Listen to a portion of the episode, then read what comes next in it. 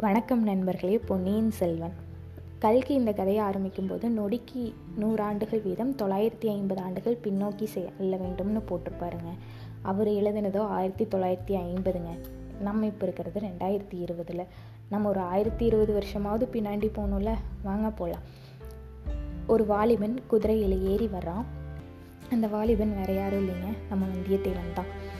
அவன் வர்றது வந்து வீரநாராயண ஏரி மேலே வர்றான் அந்த ஏரிக்கு வந்து எழுபத்தி ரெண்டு கணவாய்கள் இருக்குது நிஜமானுமே அதுக்கு எழுபத்தி ரெண்டு கணவாய்கள் இருக்கா அப்படின்னு சொல்லி அவன் எண்ணிகிட்டே வர்றான். அவன் வர்ற நேரத்தில் அந்த ஊருக்குள்ளே ஒரே திருவிழா இதாக இருக்குது ஏன்னா அது வந்து ஆடி பதினெட்டு அப்படிங்கிறனால. சில பேர் வந்து அந்த ஏரிக்கரையோரத்தில் சாப்பிட்டு சாமி கும்பிட்டு விளையாண்டுட்டு இருக்காங்க.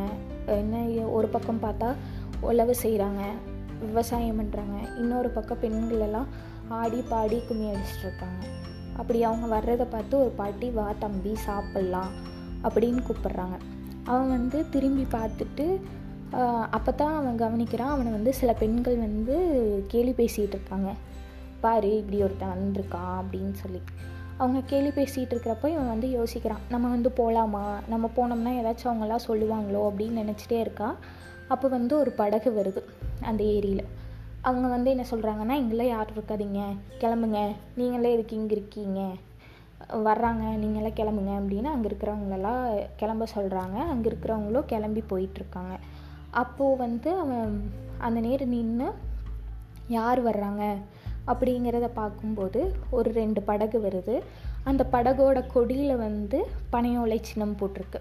அங்கிருந்து ஒரு வயசானவர்கிட்ட யார் வர்றாங்க? அப்படின்னு கேட்கும்போது அந்த வயசானவர்ன்ட்டு அந்த கொடியில் என்ன போட்டிருக்கு அப்படின்னு கேட்குறாங்க பனையோலை சின்னம் போட்டிருக்கு அப்படின்னு வந்தியத்தேவன் சொல்கிறான் அதுக்கு அந்த வயசானவர்ன்ட்டு பனையோலை சின்னம்னாவே பல்வெற்றாயர்கள்னு இங்கே இருக்கிறவங்க எல்லாத்துக்கும் தெரியும். உனக்கு தெரியாதா தம்பி? அப்படின்னு சொல்கிறாங்க இவனுக்காக ஒரே சந்தோஷம். பல்வெற்றாயர்கள் வந்து தனதானிய அதிகாரி தவிர ஒரு மாபெரும் வீரர். அவர் வந்து இருபத்தி நாலு போரில் கலந்துக்கிட்டு அறுபத்தி நாலு புண்கள் பெற்றவர்னு ஒரு பட்டமே இருக்குது அவருக்கு.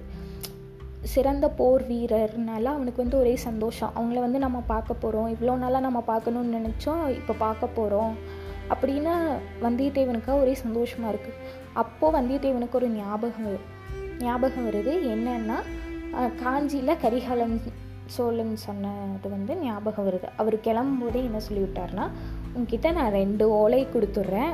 ஒன்று வந்து சுந்தர சோழர்கிட்டையும் இன்னொன்று குந்தவை தேவி கிட்டையும் கொடுக்கணும். நீ இந்த இடையில போகிற வழியில் நீ எந்த சண்டைக்கும் போகக்கூடாது. உன்னைய தேடி சண்டை வந்தாலும் நீ சண்டை போடக்கூடாது. உனக்கு நான் என்ன வேலை கொடுத்தனோ அதை மட்டும்தான் நீ பார்க்கணும்.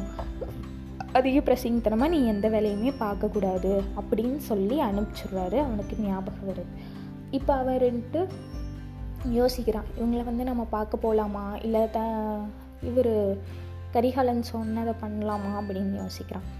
அப்படி யோசிச்சுட்டு வந்தியத்தேவன் வந்து என்ன முடிவுங்க எடுப்பான் தஞ்சையை நோக்கி செல்வானா? இல்லை பல்வேற்றாயர்களை நின்று பார்த்தா அவங்க கூட பே ஏன்னா நின்னா அவங்க ஏன்னா அவங்கள சந்திக்கிறதுக்கு முயற்சி எடுப்பானா? இல்லை வேறு ஏதாச்சும் ஒரு பிரச்சனையில் மாட்டிக்குவானா? வாங்க தொடர்ந்து பார்க்கலாம். இதோட முதல் அத்தியாயம் முடிஞ்சுங்க.